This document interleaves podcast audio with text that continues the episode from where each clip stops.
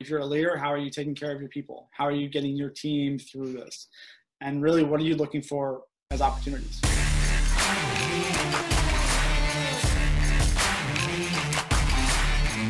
I'm here with Dan Mulroy. We know each other from Elite Meet, and before we met, he was in the SEAL teams for 14 years. And after we met in Elite Meet, I just thought he was pretty damn awesome. And so I wanted to see if there's any way that we could work together. And we actually started working together at, at uh, my company, Debt Maven. One thing led the next, and eventually we decided to team up and partner. And then I just learned a lot about kind of how he thinks about not just business, but the world and how to think clearly. Um, we decided at the end of 2018 to shut down the, the business. And since the end of 2018, he started a successful consulting business.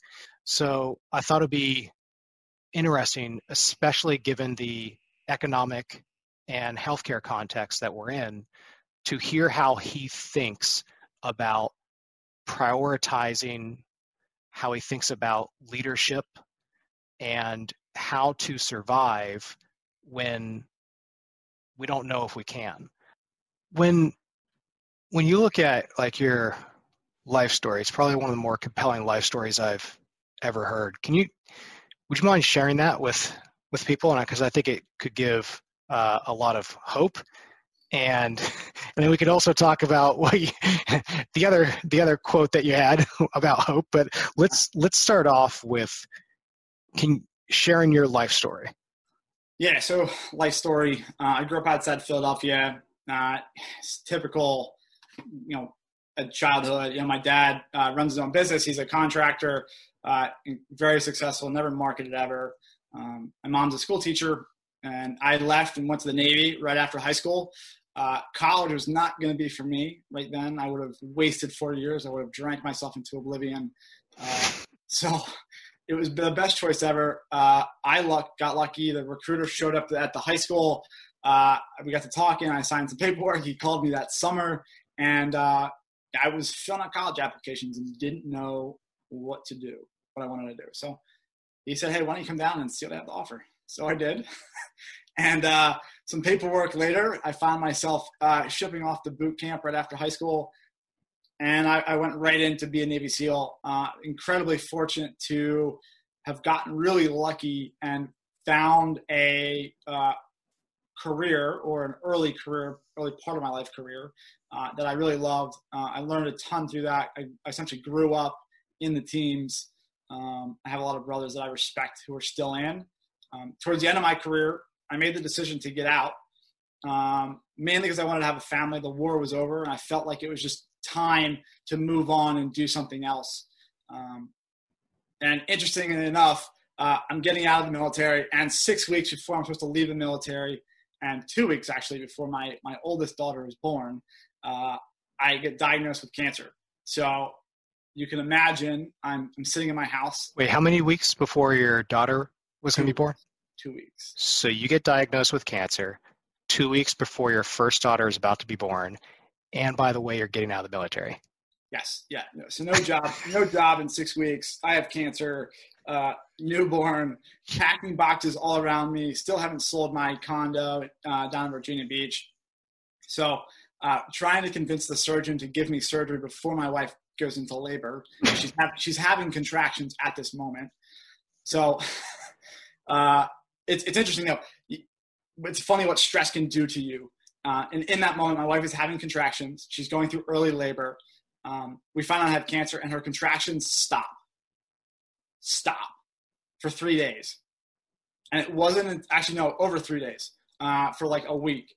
And it wasn't until I had a full body scan and we found out that my uh, the cancer hadn't spread. I had tongue cancer. It hadn't spread, that her contractions actually started again. Literally found the news out. Her contractions started that night, and three days later she went into labor. We had my oldest.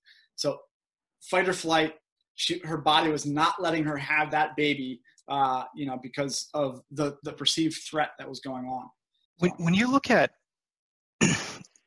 stress, just as in what it does to the mind and what it does to the body, you know so much of your career has been spent pushing through stressful moments. What was it like when you went through your first tests? How did you get through those first set of stressful moments in training? And then throughout you know deployment and through the rest of your career, what are some of these other stressful moments and how did you get through that?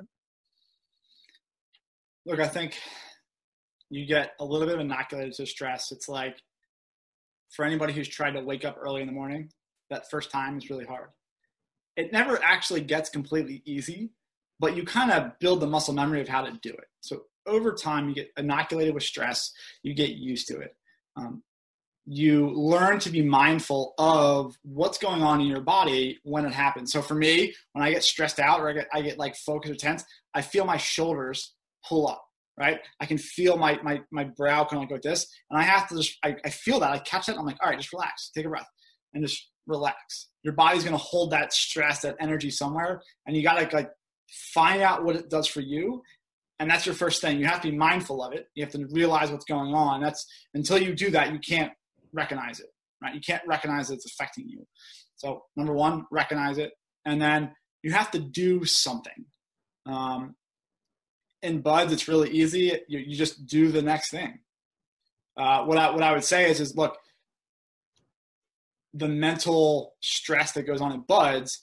Um, one evolution, every evolution in BUD/S is not that difficult, right? The four mile time runs, the, the, the two mile ocean swims, the time standards are not that difficult by themselves. Right? The surf torture is not that bad by itself. Anybody can do any of these things for an hour. However, you add them all on top of each other, and it's that stress that builds and builds and builds. And for the person who's not able to separate, oh no, I have to do this today, I have to do this tomorrow, I have to do this next week, I have to do this for the next six months. No one can deal with that. No one can handle that amount of pressure and stress. So you have to stay very focused in the moment and just get through the next hour. I'm just getting through this evolution. I'm just getting to lunch. And that's all you do day in and day out. So today, COVID, you're a business owner, you know, you're an M&A, you're, you know, you're PE fund or wherever that is. You just need to focus on what you're doing today. You can't focus on what the market's going to do on Monday, right? What the jobs numbers are going to look like next week or the end of April. You, you can't do that. You just got to make the decision today. I'm going to focus on what I can control today. That's it. That's it. You know, the, the stoic belief of, hey, hey, or uh, I guess it's Shakespeare, right? Nothing good or bad ever happens it, except what you say is is. I'm going to screw the quote up, but that's it, right? Like it's it's your reaction to those things and how you think they're good or bad that really affects you. Um, when so a lot of the audience uh, and for the investors and operators podcast is you know probably principal level to partner level. Um, so they've been through multiple stresses. Mm-hmm. Um, can you talk about maybe mid career or late career, that part of the, the stressful situations that you might have been in? I assume like you, as you went later in your career, there are different types of stresses and they're more dynamic, which is similar to what partners in private equity or MDs at an investment bank or partners at a law firm might be going through. So I think there's there's two kind of scenarios I want to talk about, or two concepts, and one of them has two scenarios. So overseas on deployment, and I think SEALs are very fortunate in that we generally control the narrative of when we're going to do an operation, right? We're picking the time and place. Generally, we're picking the operation, what we're going to do, the tactics we're going to use, and we're setting uh, the offensive, right? We're going to go and, and target the compound and target the individual that we're going after, or whatever it may be, right? So we set all those parameters. So we're taking the offensive, we're taking the action. I, I got to be honest, in those situations, there's not a lot of stress that goes on you're just doing your job. Yes, it is stressful, blah, blah, blah. But what is more stressful? So I had a deployment when I wasn't doing that nature. I was actually going, I was in a, a foreign country and I was training a local uh, special operations folks uh, for, the, for the nation, right? For that country. And we were targeting uh, some Al Qaeda folks in the, in the city, in the region, and trying to get them on operations. Well, I'm living in a house. Me, one other SEAL, and a radio guy. I'm not setting the parameters of this. I'm just waiting to get tar- targeted, right? So, you know, there was one night in particular, I woke up in the middle of the night to what I thought was fireworks. I tried to convince myself that they were fireworks because you hear fireworks a lot, you hear gunfire around the city a lot.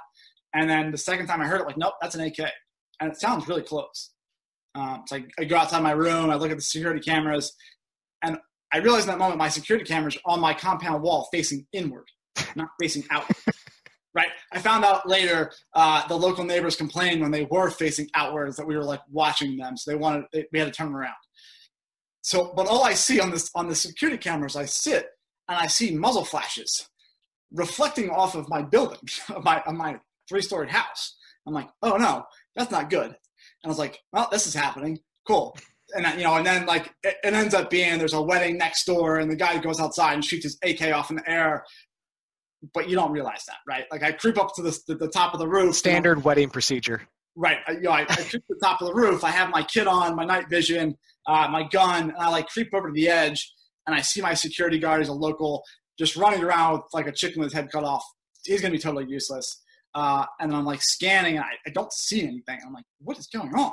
Like, and then I and then I see it, and I see two cars doing donuts in this a cul-de-sac next to my the compound wall, and I'm like, and a bunch of people walked outside the house, you know, shouting and joyful. And I'm like, you, yeah, couldn't sleep last night. But long story short, in that moment, in that deployment, I didn't control the narrative. I was waiting in a defensive posture for something else to happen. And what that really means is, is that if you can control the narrative, you can control that a little bit better. Mm-hmm. Right? You're just oh, that's so important right now for private equity that is fighting a losing battle currently with getting uh, you know relief from the stimulus package, and that just is so important to the context now of controlling the narrative, and in this sense, like controlling the narrative in a positive way on how they're working with their portfolios and going on the attack mm-hmm. and being proactive about it. Um, so, how you know when you went to you know, as you were getting out of the military and you know went through this health scare with yourself? I mean, surviving cancer, like what was going on in your mind? How the hell did you do it?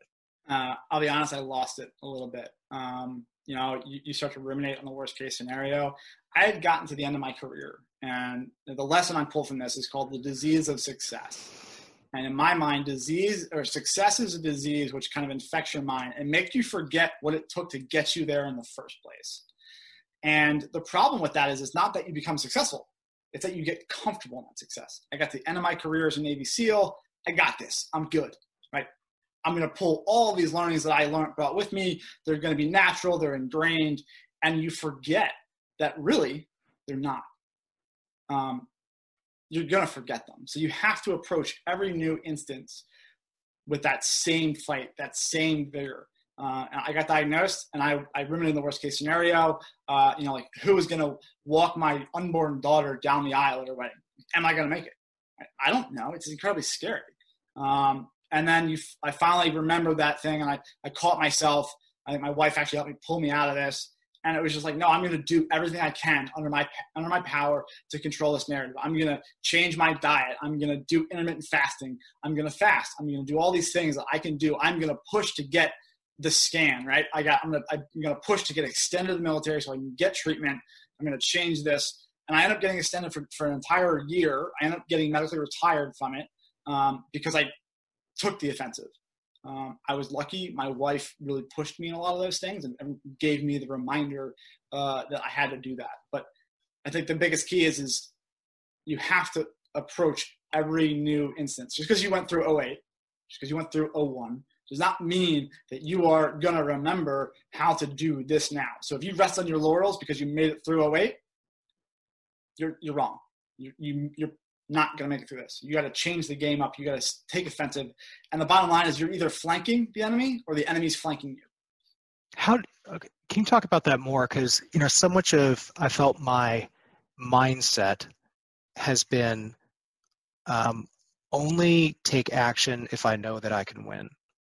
And for the horrible example of playing StarCraft and making that comparable to your 14 years in the SEAL teams. I mean, it's, it's basically it's pretty, right, same thing, right? So when I did StarCraft, I would only attack if I knew that I could win, and I saw this mentality of when I would play others that they would just keep on attacking with smaller forces or medium sized forces. And I know that this is a horrible example, but it goes into a mentality that I've seen of how do I get what you were telling me earlier about shoot, move, and communicate. Um, like, how can you go on the offensive when it feels like everything's coming at you? So, shoot, move, and communicate. It's like the baseline of what a Navy SEAL does, right? You shoot when you see a threat, you move to your harder target, and you communicate with your team. What you have to do in that moment is give yourself the time and the the the, the breath to catch your, the time to catch your breath and take a step back and analyze the situation. So for us as Navy SEALs, it's really easy because we do a bunch of training. So we get in this situation and we have this all this training to back, up, back uh, fall back upon, right? So the analogy I'll use is um, when you're shooting someone, we have we, we go through and we just practice how you raise your gun up from low ready, which is all the way down, like pointing to the ground, up to one shot, right? And do that thousands or tens of thousands of times to make it as fast as possible right? Same thing, gun from the holster, right? Really, hey, cool, you're practicing that that process, but what you're doing is buying time so that when you're faced with a situation in combat, you don't have to think about how you pull your gun up. Right? You can do it as fast as possible, and you've bought your that bought yourself that time where I don't have to use the mental capacity to think about lifting my gun up. I just do it, and I, I can then think in that time, right? So for you as an operator or as an investor, you have your investment criteria you, you've built out all these systems and processes ahead of time, fall back upon them. Give yourself the time and slack to assess those systems and processes. How do you operate a business as a business? Are they working? Continue on. Fix them if they're not, and then continue on into what you're doing.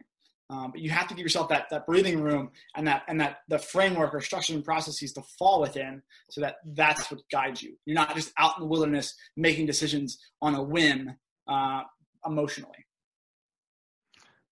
one of the other things that you were talking about is have hope in losing all hope. I have this view that there's hope in losing all hope. Um, and this came to me. I was as a SEAL. I was laying in the cold surf during BUD/S, and I, I realized that there, in a moment, if you were thinking about being warm, uh, being dry, having a hot cup of coffee, whatever it may be, that that comparison between the hope of being warm and the reality of being freezing cold miserable made the reality that much worse. But if you lost hope of being cold and you just focused on being present in the moment and realizing, you know, this is this is what it's going to be. Two things happen. A, the cold isn't as bad because you can't hurt me anymore. The instructors who are doing this to me, you can't you can't hurt me anymore. I'm already cold miserable. You already made me take you know, my, my shirt off to lay in this cold surf. Like, what else are you going to do? Leave me here longer? No, you're not.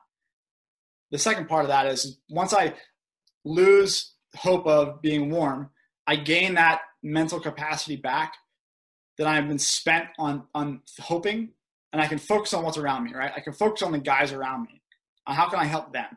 Um, so you gain that back. So to me, uh, you got to lose hope of of hey, I, I hope this is just going to end, right? And we'll go back to normal. If you're hoping that's going to happen, it's not going to, and you're going to be stuck. You're going to fail. You have to let go of that, focus on what you can control now. You're stuck in the cold water. Stay there. And then, so is it a, is it a process of first lose hope of false hopes, accept reality. Once you have ex- reality accepted, then you can get back to having hope you can you can do it at how do you balance that fine line between accepting your accepting reality and then figuring out how to have the situation improve? You can you can always hope for better. You can always hope to be warm you can't wait to be warmer. You can't wait for the market to go back. But you can't allow that hope to affect your ability to to make decisions today. Right? So in the moment, focus on the moment. You can have the hope, that's fine. But if that hope's affecting your ability to make decisions or act, that's when there's a problem. Um, so I personally, I think you should always just stay present in the moment and deal with what's going on. Stay in reality. Don't live in dreamland. Don't live in the hope of something. When when you look at the work you're doing with clients right now, how what kind of conversations are you having? You know, f- first off, can you can you say kind of what you do? What's the name of the company, and how long you you've been around, and what are you doing right now with your clients? Yeah, so the three seven three North. Um, so it's been around for probably a little over a year since we you know closed down Debt Maven. I, I call myself a leadership and business coach or consultant, and conversations are on one end very zoomed in, micro, what are you doing on a day-to-day basis? Right? How are you controlling your situation? What does your day architecture look like? Hey are you still getting your workout in? Um, if you, are working from home you got kids how are you managing that? How are you, uh, you know, are you still getting up at time? Are you being lazy and because you're at home you can sleep in? What's your diet look like? How can you create patterns and routines creatures of habit? How are you dealing with that in the moment? That's kind of the, the, the zoom in the micro right? And then zooming out the macro how are you, if you have a team, how are you managing your team? How are you ensuring that you're getting everything you can out of your people? By extension, what's their day look like, right? Or do you have a 9 a.m. stand up call so that everybody has their start time for the day, right? So that they have something, a routine that they can look forward to. What's that look like? And then, hey, your perspective, your uh, perspective on these things. Uh, how are you viewing this? How can we kind of probe this? If you're stuck inside a box, how can we pull you outside of the box? How can we, you know, if you're in a fishbowl uh, full of water, how can you start to see the fishbowl you're in, to see the problems that are around you so you can start attacking them? And then in addition, the next follow on is what are the opportunities out there? Um, how do we how do we find those opportunities for you, your team, um, or how do we set your team so that they can start finding the opportunities? Let's go back to this thing that we were talking about about the story that we were writing. Right now when everyone's in crisis relationships personally professionally are going through huge periods of test. You know what is one of the things that you like to discuss with your clients? You can look at what's going on in one of two lenses. A this is happening to me. I can't control this. There's nothing i can do. Or this is an opportunity I can test my team. I can harden their resolve. I can test my relationships, my marriage. I can see, hey, is this really going to work? Right? Oh, if we can make it through this, we can make it through anything. Right? So how am I framing that? How can I how can I do all of those things? How can I better my company? I saw somebody said that you know they're not thinking about renewing their lease in San Francisco and they're going to save 10 million a year by doing so because hey, work from home is working great. So what I mean by that is you're writing your narrative right now of what you've done or did during COVID 19. You're going to write that story today. So, in five years from now, in 10 years from now, somebody's going to ask you, What'd you do? You were successful, you made it through. How did you do that? So, the question you have to ask yourself on a daily basis is, What do I want that story to be? And how do I live up to it today? That's so important, especially for right now when it's so easy to be very inwardly focused or focused on my needs, my family. And it's so easy to say, I can't, I don't have time for this right now. These are when the strongest relationships are formed and built or torn apart because people realize it's transactional mm-hmm. and it's not a long-term relationship. This is this is the time when true leaders earn their paycheck. Everybody can be a leader, a business owner when times are good, right? It's easy. What do you think that leadership means? So the quote that I love about leadership, it's um, I'm not going to try to attempt his name. He's a great philosopher. This is about combat. So out of every 100 men, which pertain to combat, 10 shouldn't even be there. 80 are just targets, and nine are the real fighters, we are lucky to have them, for they make the battle. Ah, but the one. One is a warrior, and he will bring the others back. To me, that warrior is a leader. And the, the, the leader's job is to make the 80 fight like the nine, right? A leader's job is to influence the people around them. A leader's job is not, to, not there to do the job. A manager's job is to control, right? Their job is to make things happen. A leader's job is to influence the people who are doing the job. Uh, so to me, it's all about how how you as a leader influence the people around you. And the second part of that is the leader doesn't isn't supposed to know where they're going specifically. Right? I think that's a fallacy. People think the leader should know exactly where we're going. Um, they should be out in the front, leading from the front. I, I don't know that I agree. I think a leader should be the person who sees the entire battlefield. And by seeing the entire battlefield, they can ensure that they don't get flanked. No one's coming around them. They can see the opportunities that are presenting to themselves. If they're too in the weeds, they can't see what's happening in the peripherals. They get so focused on what's going on. So they need to step out of it a little bit to see the entire battlefield so they can make those individual calls. And they can rely on their the, the lower level managers um, to make you know to make those decisions on the, the small things. So Dan, you know we've covered a lot of ground today. Is is there a final thought that you kind of want to leave with the audience? You know, I think the final thought just goes back to what are you doing today to write your narrative? Right? How are you, if you're a leader, how are you taking care of your people? How are you getting your team through this? And really, what are you looking for as opportunities? If you're an individual, how are you going to stand out in this? How are you going to step up and use this as an opportunity to prove yourself? All right, there it is. My man, it is awesome to have this wonderful Zoom meeting with you. We're keeping more than our six feet of distance. All right, dude, talk to you soon.